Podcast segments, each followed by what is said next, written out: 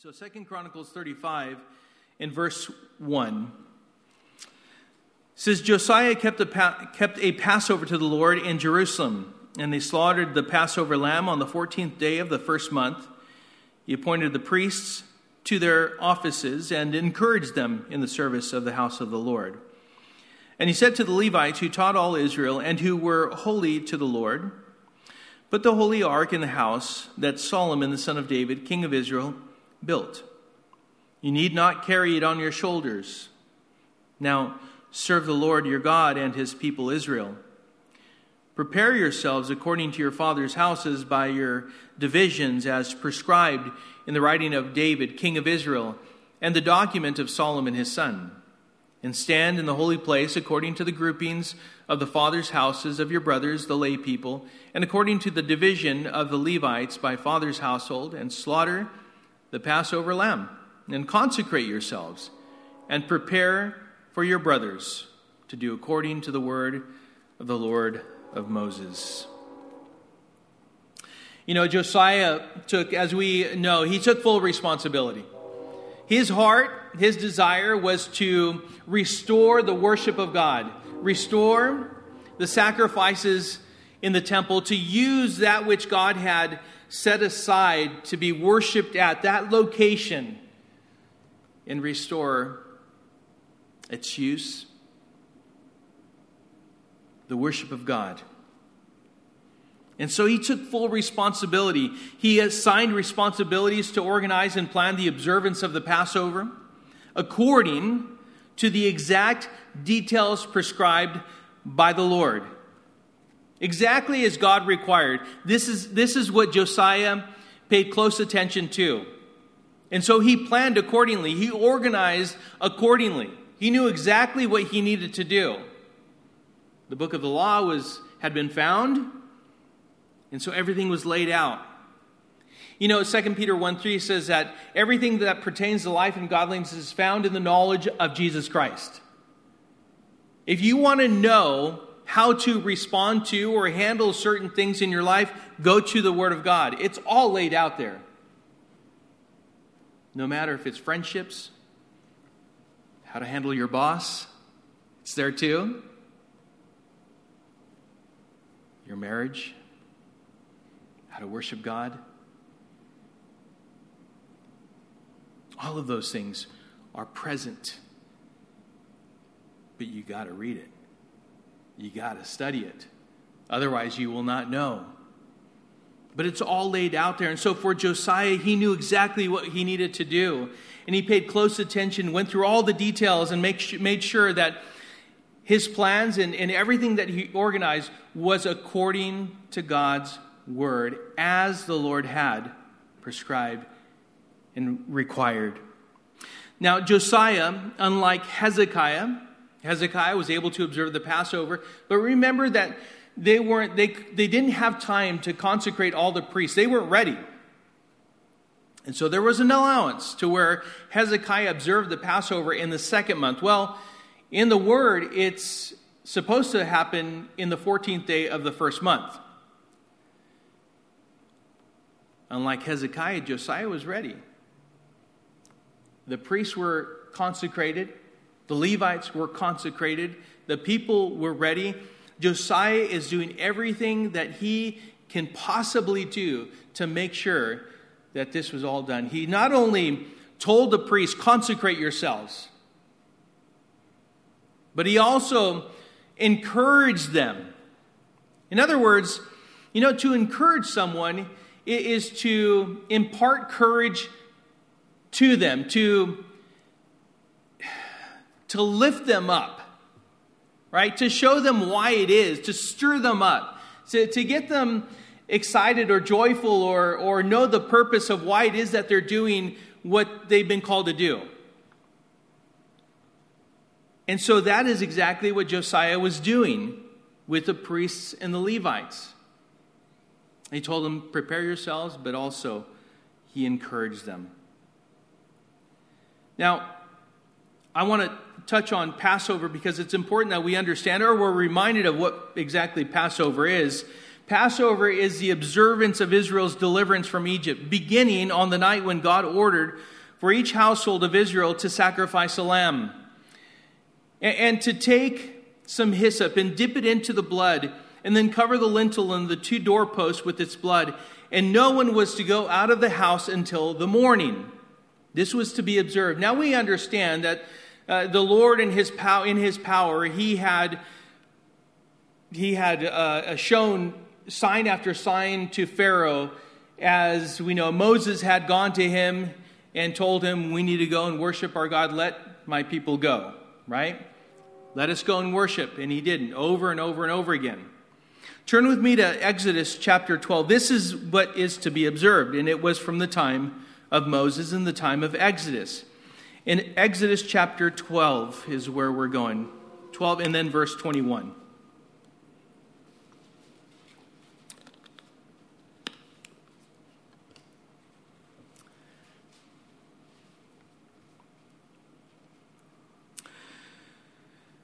Then Moses called all the elders of Israel and said to them, Go and select lambs for yourselves according to your clans and kill the Passover lamb.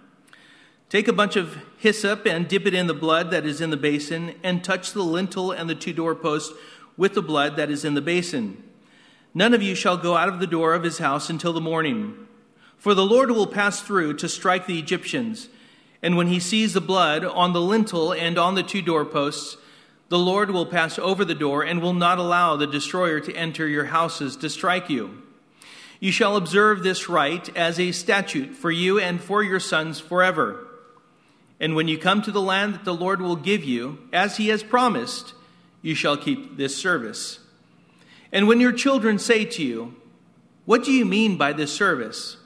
You shall say, It is the sacrifice of the Lord's Passover. For he passed over the houses of the people of Israel in Egypt when he struck the Egyptians, but spared our houses. And the people bowed their heads and worshipped. Then the people of Israel went and did so, as the Lord had commanded Moses and Aaron. So they did. This is the Passover. So now, fast forward, and now we're with Josiah, and this is the, the, the very thing that they're celebrating, that they're observing. You know, every time we take communion, we're reminded of, of God's victory over sin and death through his Son, Jesus Christ, through the shed blood of Christ, our Lord and Savior. We ought to do that as often as we, we possibly can to be reminded. And that's what the Lord tells us. And so that's what we need. We need to do it often. So it was for the children of Israel. You know, this, this pointed to the Passover lamb, the Lamb of God who takes away the sin of the world, Jesus Christ Himself, who fulfilled this. And there's now no need for further sacrifice.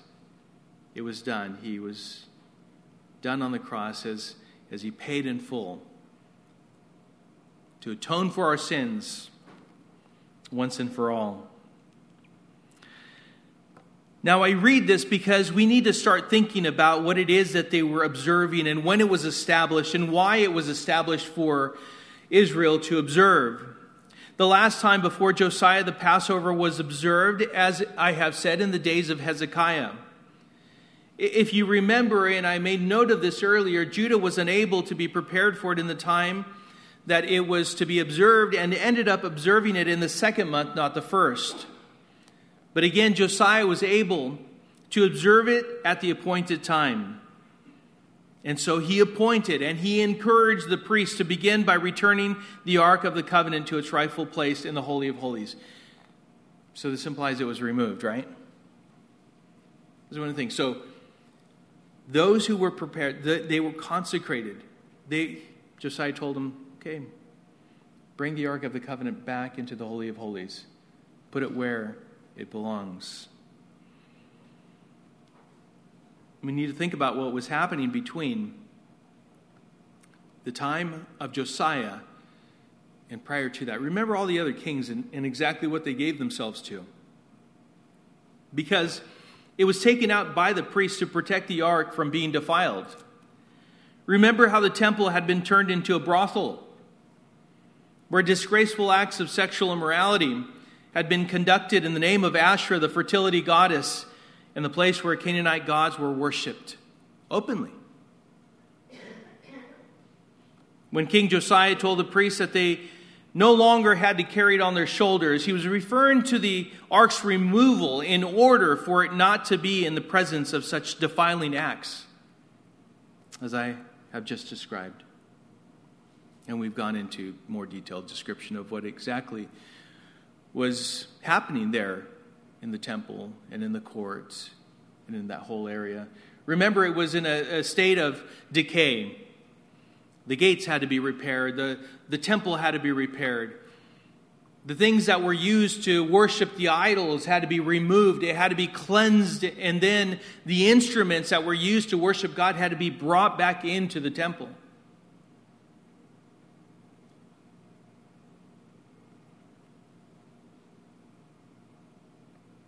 So, there, the very presence of the Lord, the Lord promised that he would meet with Israel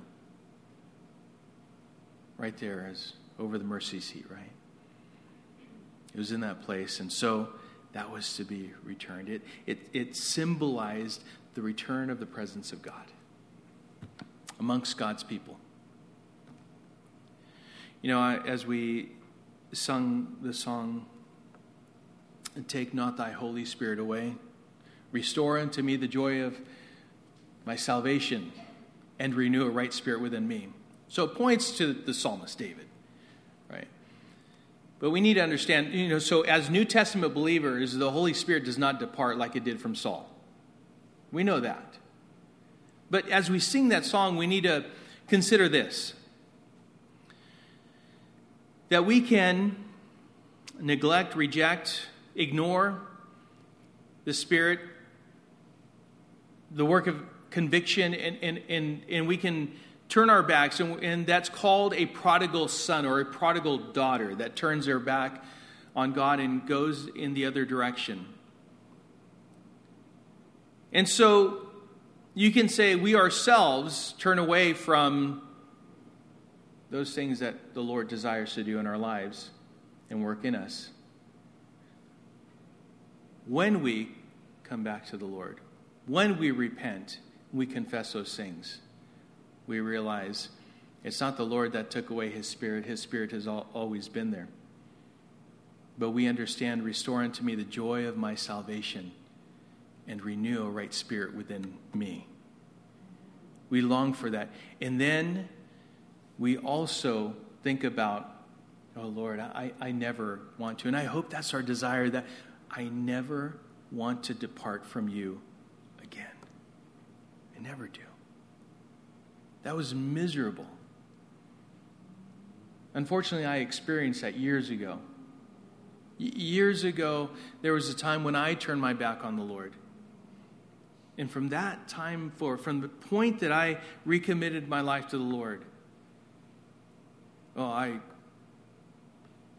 I have not, I've desired that the Lord, Lord, I don't want to go through that again. Please help my stupidity. Help me depart from my own stupidity. Help me humble myself before you because I never want to be there again. All those things from my life were, were cleansed, were removed, and, and, and I had to be filled with God's Spirit to overflowing that the Lord would restore unto me the joy of my salvation.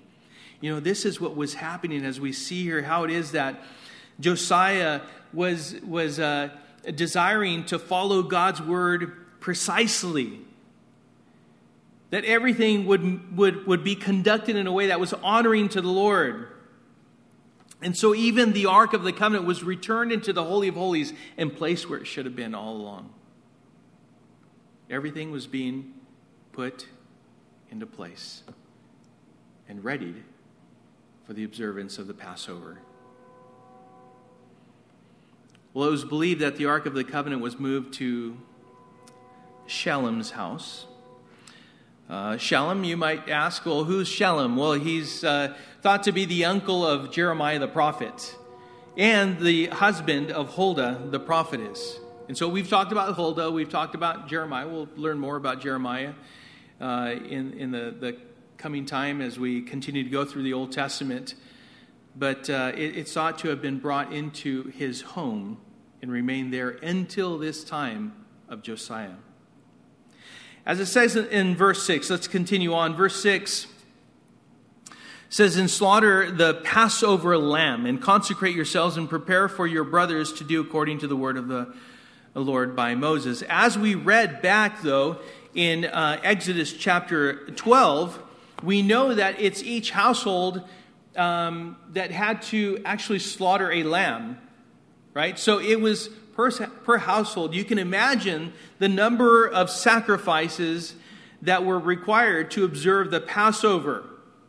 It was one per household. This means that the priests had much work to do. Do you think it required them to be prepared? Absolutely. They absolutely had to be prepared personally, knowing what was before them, right? Taking into account all the work that was that they were going to give themselves to, and most importantly, spiritually prepared for it, consecrating themselves, being well organized in order to meet the needs and complete the observing of Passover in the time that God had commanded. And so Josiah noted he said, and said to the Levites who taught all Israel and who were holy to the Lord. In other words, set apart unto the Lord. They were ready. They were the ones that were to bring in the Ark of the Covenant to the house of the Lord and place it where it should go. So they were they needed to be ready. They needed to be prepared.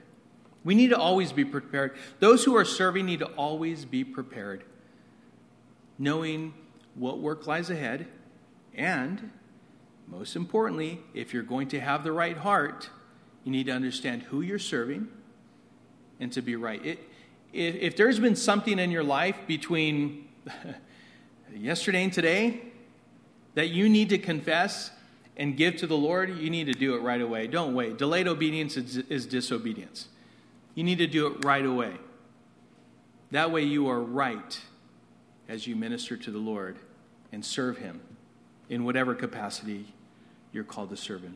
Let's continue. Verse 7 says Then uh, Josiah contributed to the lay people as Passover offerings for all who were present lambs and young goats from the flock to the number of 30,000 and 3,000 bulls. These were from the king's possessions. Let's stop there for a second I just want to make note of this because this is, this is an extravagant generosity that is demonstrated by the king.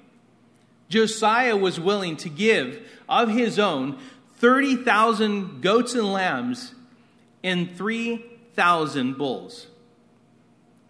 The, totally off, the, the total offerings at this time for the observance of this Passover was more than double of the offerings that Hezekiah had, uh, had, had sacrificed during the observance of the Passover. But we also need to understand that Josiah's observance included not only the southern kingdom, but also the northern kingdom. Remember that the northern kingdom, those who remained, there were some who had already been taken into captivity. And so he had reached far into the northernmost parts of Israel, and also, of course, invited them to come and observe Passover. This was more than double of what Hezekiah had, had sacrificed during that Passover. But then we see something happen here. Verse 8 says, And his officials contributed willingly to the people, to the priests, and to the Levites. Uh, Hilkiah, Zechariah, and Jehiel, the chief officers of the house of God, gave to the priests for the Passover offerings 2,600 Passover lambs and 3,000 bulls. Conaniah also, and Shemaiah, and Nathanael, his brothers, and Hashabiah, and Jeiel, and Jozabad, the chiefs of the Levites, gave to the Levites for the Passover offerings 5,000 lambs and young goats and 500 bulls. Now, this is, uh, again, just so many people that were coming to worship to observe the Passover. We saw the generosity of King Josiah. and Now we see the generosity of Josiah's leaders. Because as we read there, as we saw, they were also very generous with personal contributions, contributions to, the, to, to the worship of God by observing the Passover. This, this was a, a just a, a generosity by those that were overseeing Israel.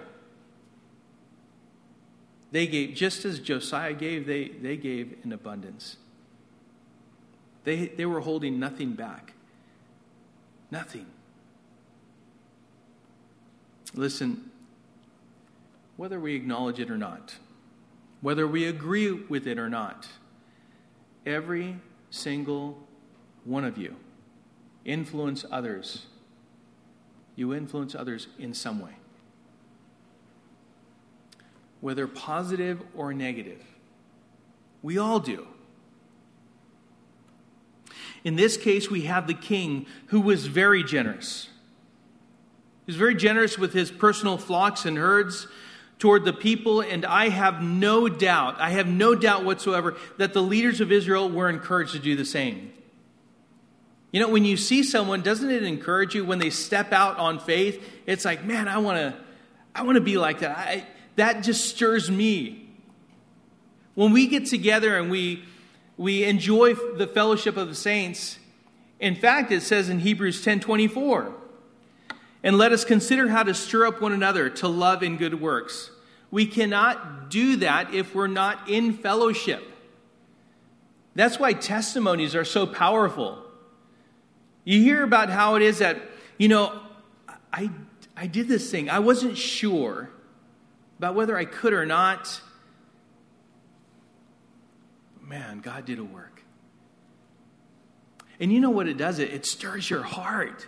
You're like, wow, that's amazing. I, I, I don't think, I don't know if I, I'm able to do that, but man, at this point, I'm more willing to do it because I heard you were able to do it. And God used you. I don't know if I'm able to go through this. And then you have someone else come alongside and say, I made it through. God is faithful. Oh, it's vital. We influence others. 1 Thessalonians 5:11 says, "Therefore encourage one another and build one another up, just as you are doing." In Titus chapter 2 verses 7 and 8, says, Show yourself in all respects to be a model of good works and in your teaching, that is, in doctrine. Show integrity, dignity, and sound speech that cannot be condemned, so that an opponent may be put to shame, having nothing evil to say about us. We, we ought to have an integrity in the strictest regard for the soundness of doctrine having a zeal for the truth and understanding its gravity, being sincere in our faith. And then 1 Corinthians 11 1. Be imitators of me as I am of Christ. You see, we are always surrounded by a cloud of witnesses. Therefore, be governed by God's word, be sound in doctrine discerning of personal intentions, our own personal intentions, mature in application, and thoughtful in speech. Let's continue verse 10. It says, When the service had been prepared for, the priests stood in their place, and the Levites in their divisions according to the king's command. And they slaughtered the Passover lamb, and the priests threw the blood that they received from them while the Levites flayed the sacrifices. And they set aside the burnt offerings that they might distribute them according to the groupings of the fathers' houses of the lay people to offer to the Lord as it is written in the book of Moses. And so they did with the bulls. And they roasted the Passover lamb with fire according to the rule. And they boiled the holy offerings in pots and cauldrons and in pans, and carried them quickly to all the lay people. And afterward, they prepared for themselves and for the priests because the priests, the sons of Aaron, were offering the burnt offerings and the fat parts until night. So the Levites prepared for themselves and for the priests, the sons of Aaron. The singers, the sons of Asaph, were in their place according to the command of David, and Asaph and Heman and Jeduthun, the king's seer, and the gatekeepers were at each gate. They did not need to depart from their service, for their brothers, the Levites, prepared for them.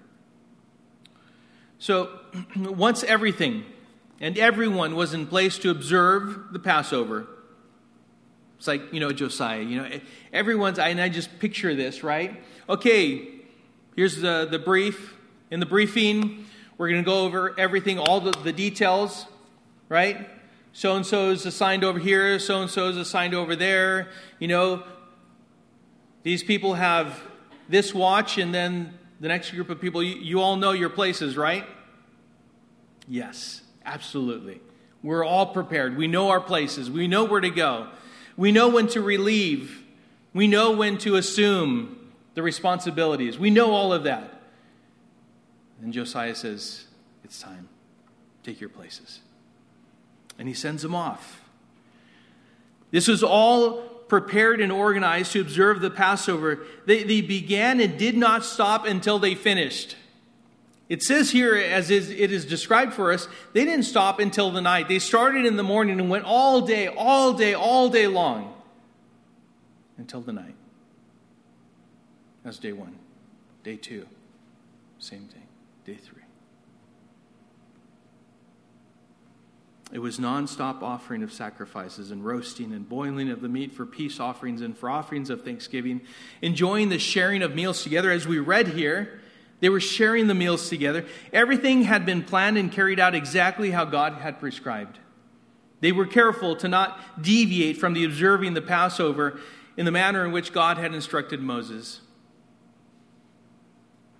I, want to go through some of the offerings just to give us an idea of what is in, involved in, in worshiping God in the times of the Old Testament. There were those things, those sacrifices which were given voluntarily. There, there were burnt offerings, which uh, a burnt offering is completely consumed and meant for the atoning of unintentional sin and expressed devotion. It expressed consecration unto the Lord. A burnt offering is completely consumed, it was God's portion. So it was completely consumed. The grain offering, which included a drink offering, was an offering of thanksgiving for God's provision, acknowledgement of God's blessings, which are numerous, right? We, can't, we, we can't um, express our thankfulness, our gratitude toward God enough. In fact, these offerings of thanksgiving could just go on and on and on and on. But this is what it was. And this included a portion being given to the priests. And then there were the peace offerings. This was a sacrifice of thanksgiving as well, but was also a meal that was shared. The high priest took a portion, the breast. The officiating priest was given a portion, and these were considered wave offerings because they were uh, heave offerings. Also, they were considered heave offerings because they were waved before the altar. We've gone into the details of all of this in previous teachings. This offering, as far as the peace offerings were concerned, the organs were removed and they were offered to God as burnt offerings, and the rest of the animal was shared by the people participating. But we also have those mandatory offerings. Uh, the sin offering was an offering to atone for sin and cleanse from defilement.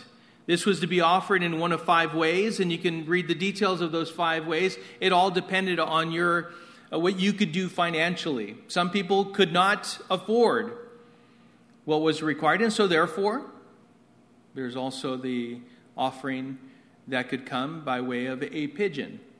So there were certain ways that you could also be obedient and, and participate in these offerings, even though financially you could not afford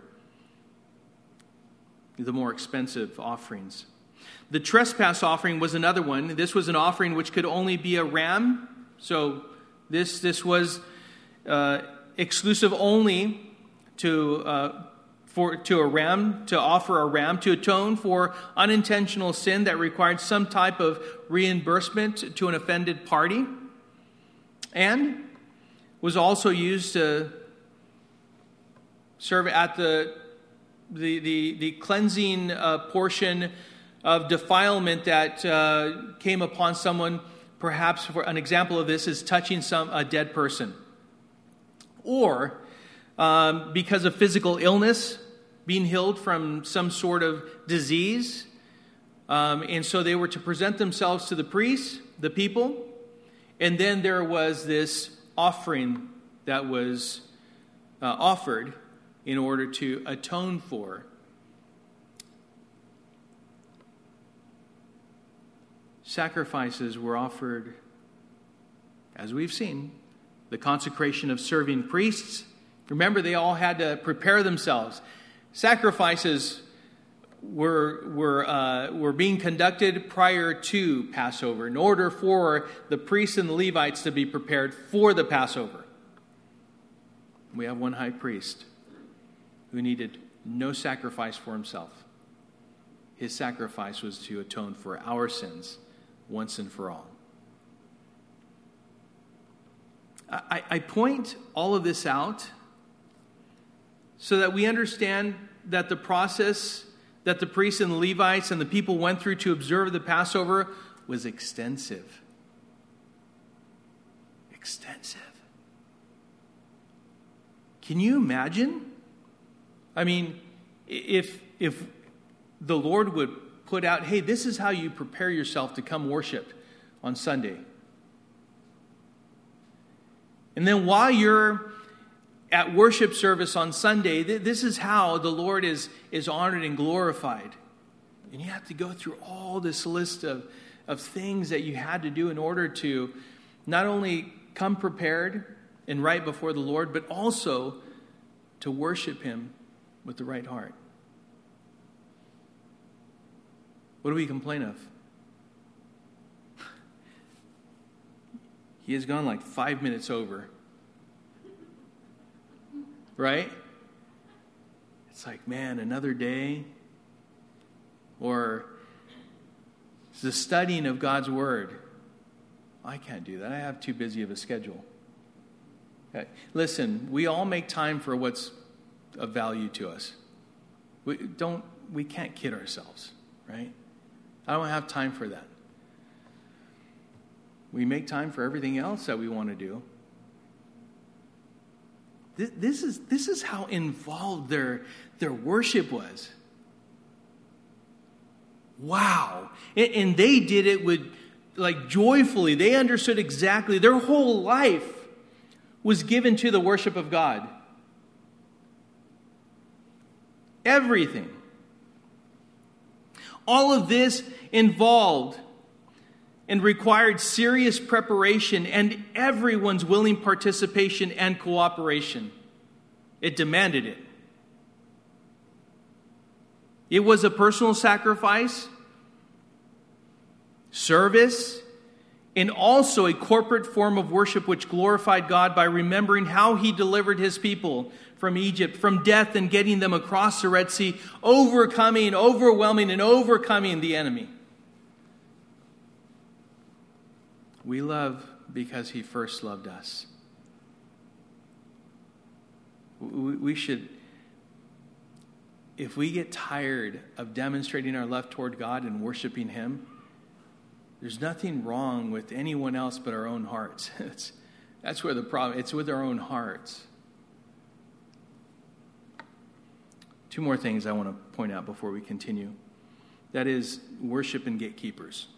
Worship and gatekeepers. And we see them at the end here in verses 15.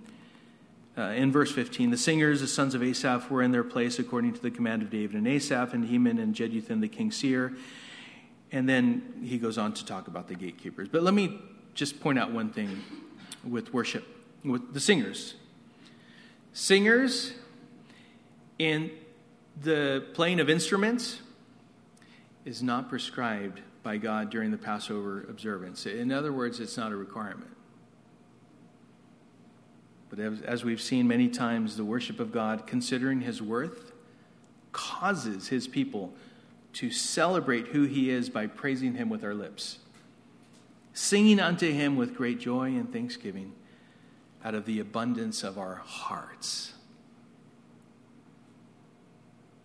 I mean, we, we can go through many sections of Scripture. Psalm 86 12 is one. I am going to touch on Psalm or read Psalm 105, verses 1 through 6, which says, Oh, give thanks to the Lord, call upon his name, make known his deeds among the peoples, sing to him, sing praises to him, tell of all his wondrous works.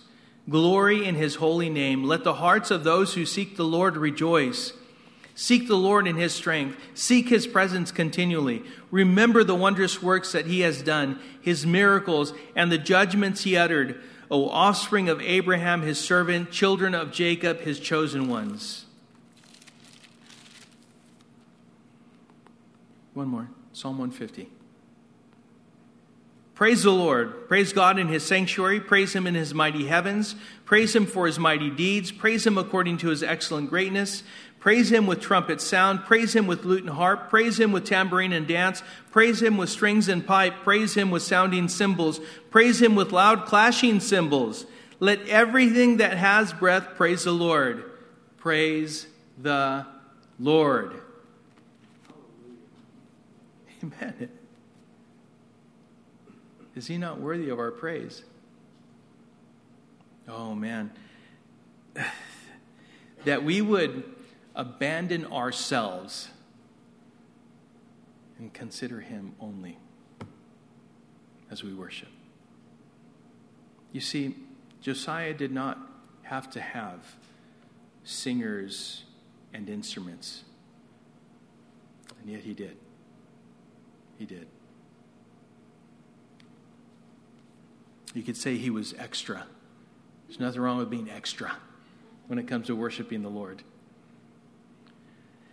Gatekeepers, verse 15 says, And the gatekeepers were at each gate.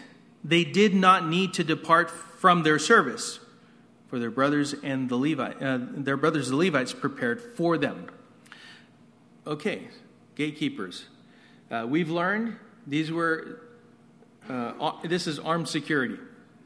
They weren't there just, you know, looking pretty with nice uniforms on, you know, uh, looking pretty at the gates, you know, like welcome anybody who wanted to come in. No, no, that's, that's not these gatekeepers. No, sir, not at all. These were armed security who were ensuring the safety of the worshipers. did not take for granted that the enemies of God would not at some point attempt to attack physically and stop the worshippers from observing the Passover. So Josiah did not take that for granted. He had gatekeepers. See, the gatekeepers facilitated the worship of God, ensured the safety of the worshipers. They stayed at their post, they did not leave their post. They didn't have to. Because their brothers, the Levites, this is beautiful how the, the body of Christ is this is how works. If we consider each other, this is what happens. No one is, is, uh, is, is left alone. Uh, nobody goes unnoticed. Everyone is tended to. Right? What happened here is that the Levites, they prepared food, and they took food to their brothers who were standing guard at the gates. No one had to move. Maintain your post. Truly thankful. Here you go, brother. Taking care of each other. I'm not going to go to it, but make a note. If you're taking notes, check out, in fact, I am. Ephesians 4, and I'm just going to go two verses, 15 and 16 says, Rather, speaking the truth in love, we are to grow up in every way into Him who is the head, into Christ, from whom the whole body, that is the church, joined and held together by every joint with which it is equipped, when each part is working properly, makes the body grow so that it builds itself up in love. Once the body is working in that manner, it starts to build itself up in love. It's a, a, perpetual work that continues to disciple others and encourage and stir each other up to loving good works. We admonish and encourage and we rebuke and we teach and we counsel. And that's what happens because we have a bunch of people within the church who are doing their part and then encouraging others and building people up to also participate and it continues to grow. That's a healthy church. But we need to give ourselves to that and be willing to participate. Church is not for observation. You know, it's not a spectator's uh, kind of a faith. It, it, it demands an involvement. In fact, that's what the Word of God tells us. He gives us the Great Commission make disciples of all nations, baptizing them in the name of the Father and of the Son and of the Holy Spirit, and teaching them to observe all that I have commanded you. The result Verse 16 says, So all the service of the Lord was prepared that day to keep the Passover and to offer burnt offerings on the altar of the Lord according to the command of King Josiah. And the people of Israel who were present kept the Passover at that time and the feast of unleavened bread seven days. No Passover like it had been kept in Israel since the days of Samuel the prophet. None of the kings of Israel had kept such a Passover as was kept by Josiah and the priests and the Levites and all Judah and Israel who were present, and the inhabitants of Jerusalem. In the 18th year of the reign of Josiah, the Passover was kept. This, is, this was the result. The Passover was completely observed, organized, ready. All participated. The people persevered, and they all obediently observed the Passover and the Feast of Unleavened Bread. And there was nothing that compared to the detailed observance of this Passover. As I said previously, since the days of Samuel.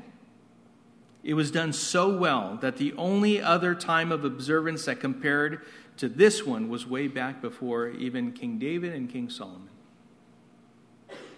So to this, we just simply say, Glory to God, right? That was what Josiah gave himself to, and the impact that it, that it had on the nation and the people, I'm sure, far surpassed what they could even imagine.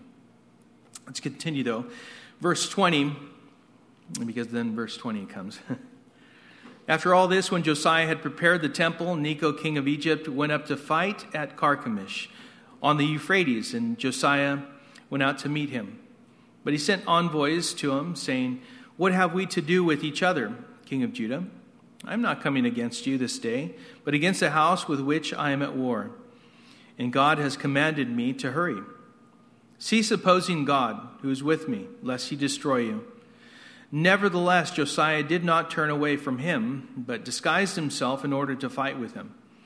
He did not listen to the words of Necho from the mouth of God, but came to fight in the plain of Megiddo. Uh, we're going to stop there for a moment. Listen, there was, there was no reason that for Josiah to rise up against Necho, king of Egypt. There was no reason for that whatsoever. In fact, Necho told Josiah that uh, he, he was not himself. He, he was not coming against. His fight was not with Judah. He told him, You have nothing to do with me. I have nothing to do with you. I'm not coming against you, but against Assyria and Babylon. That's who he was coming up against. Necho warned Josiah that this had, again, nothing to do with him. He told him, Turn away Turn away, and uh, he says, uh, Cease opposing God who is with me, lest he destroy you. Interesting how it was that these words came out of the mouth of Necho. He warned Josiah that if he stopped Necho or came against them, he would be in danger of being destroyed by God himself. Uh, now, it's believed by most scholars that it was unlikely that Necho actually had an understanding that he was acting in line with God, the God of Israel, the one and only God, but his thoughts were rather more likely in line with what he knew regarding his own gods. Nevertheless, he spoke to him in the way in which he did. Now, the one who should have been listening is the one who did, did know the God of Israel. That's who should have been paying attention. because it, it indeed was a warning from God.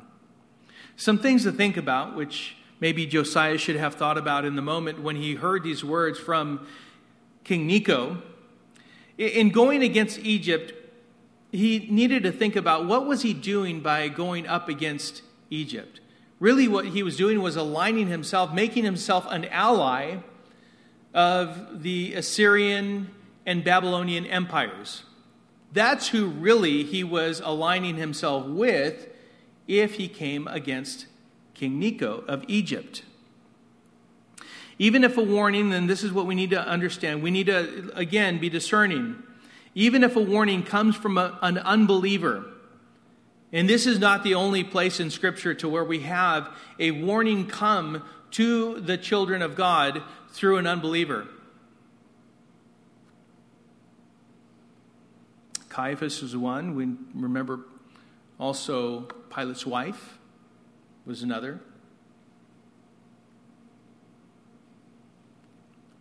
Because God, remember, God is sovereign. He can use whoever it is that He wants.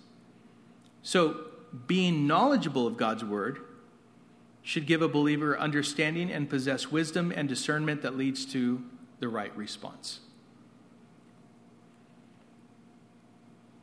Well, Josiah disregarded Necho's words and nevertheless went into battle.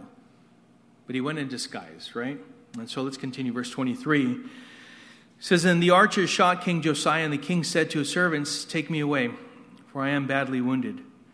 So servants took him out of the chariot and carried him in his second chariot and brought him to Jerusalem. And he died and was buried in the tombs of his fathers. All Judah and Jerusalem mourned for Josiah. Jeremiah also uttered a lament for Josiah. And all the singing men and singing women have spoken of Josiah in their laments to this day. They made these a rule in Israel. Behold, they are written in the laments. So we go on and we understand, uh, of course, we see here how it is that the warning was not heeded. It's interesting how the, the archers, the, the arrow, found Josiah. Even though he was, he was in disguise, hit him just right.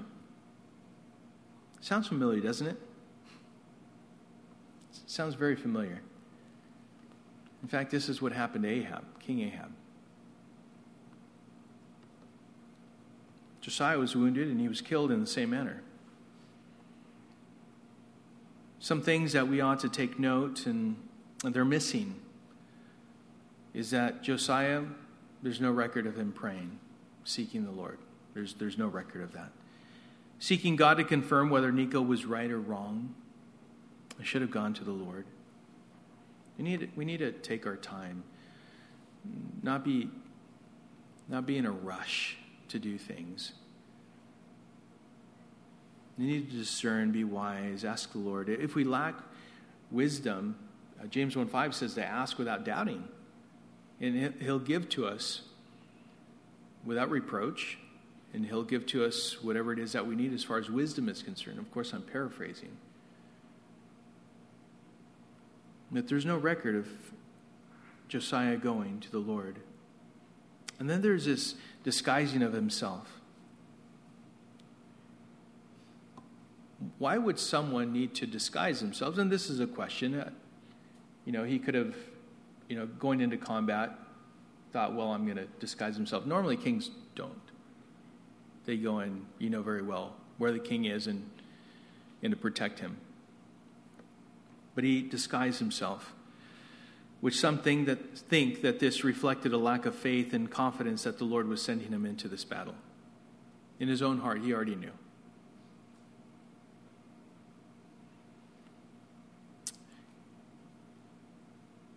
It was bad to, it was a bad end to one of Judah's best kings. In a moment of disregarding God, Josiah died like one of the worst kings, as I had noted King Ahab. He, he died in the same manner. Now, this didn't make him a bad king, like overall. He was not, therefore, okay, so he ended like this, so he was an evil king.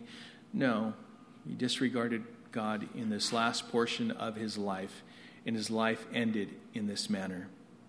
Again, it's something for us to consider, to think about. Hey, listen, this is, this is a marathon, it's not a sprint.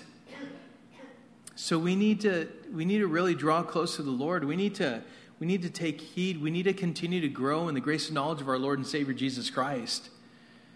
We need to learn how to apply. You know, some things sometimes we may uh, think that we have a, a, good grasp on God's word and, and, we can walk confidently with Him, only to be uh, confronted with an area of our lives that need maturing. Please, church, let us humble ourselves before God and never think that we have arrived. You know, the Apostle Paul, he was very well aware of the fact that he, he had not arrived. He, has, he had not attained, right? Until the day he went home to be with the Lord, he had not attained. If he hasn't attained, we surely have not attained. Because we can end up like Josiah. For the most part, we did. We walked with the Lord soundly. We were faithful to him. And then we disregard him and it doesn't end well. Do we all desire to end well? End well. You know, we, we heard a story the other day by Larry Powers how it is that that swimmer, that, that woman, I forgot her name, she was uh, swimming, what is it, 32 miles from uh, the island of Avalon to shore, right? Oh, yeah, yeah, Catalina, Avalon, yeah. And so 32 miles, and she quit at 31.5. She was brought back into the boat. All she needed was 0.5 miles. That's it. Listen, let's keep our eyes fixed on the Lord. He will complete that which He has begun in each and every one of us. Remember, He is the author and He is the perfecter of our faith. He will never leave us, He'll never forsake us, and lo, He is with us even unto the end of the age, right? He's faithful. Well, Josiah was indeed overall a good king. The nation mourned as he was given an honorable burial.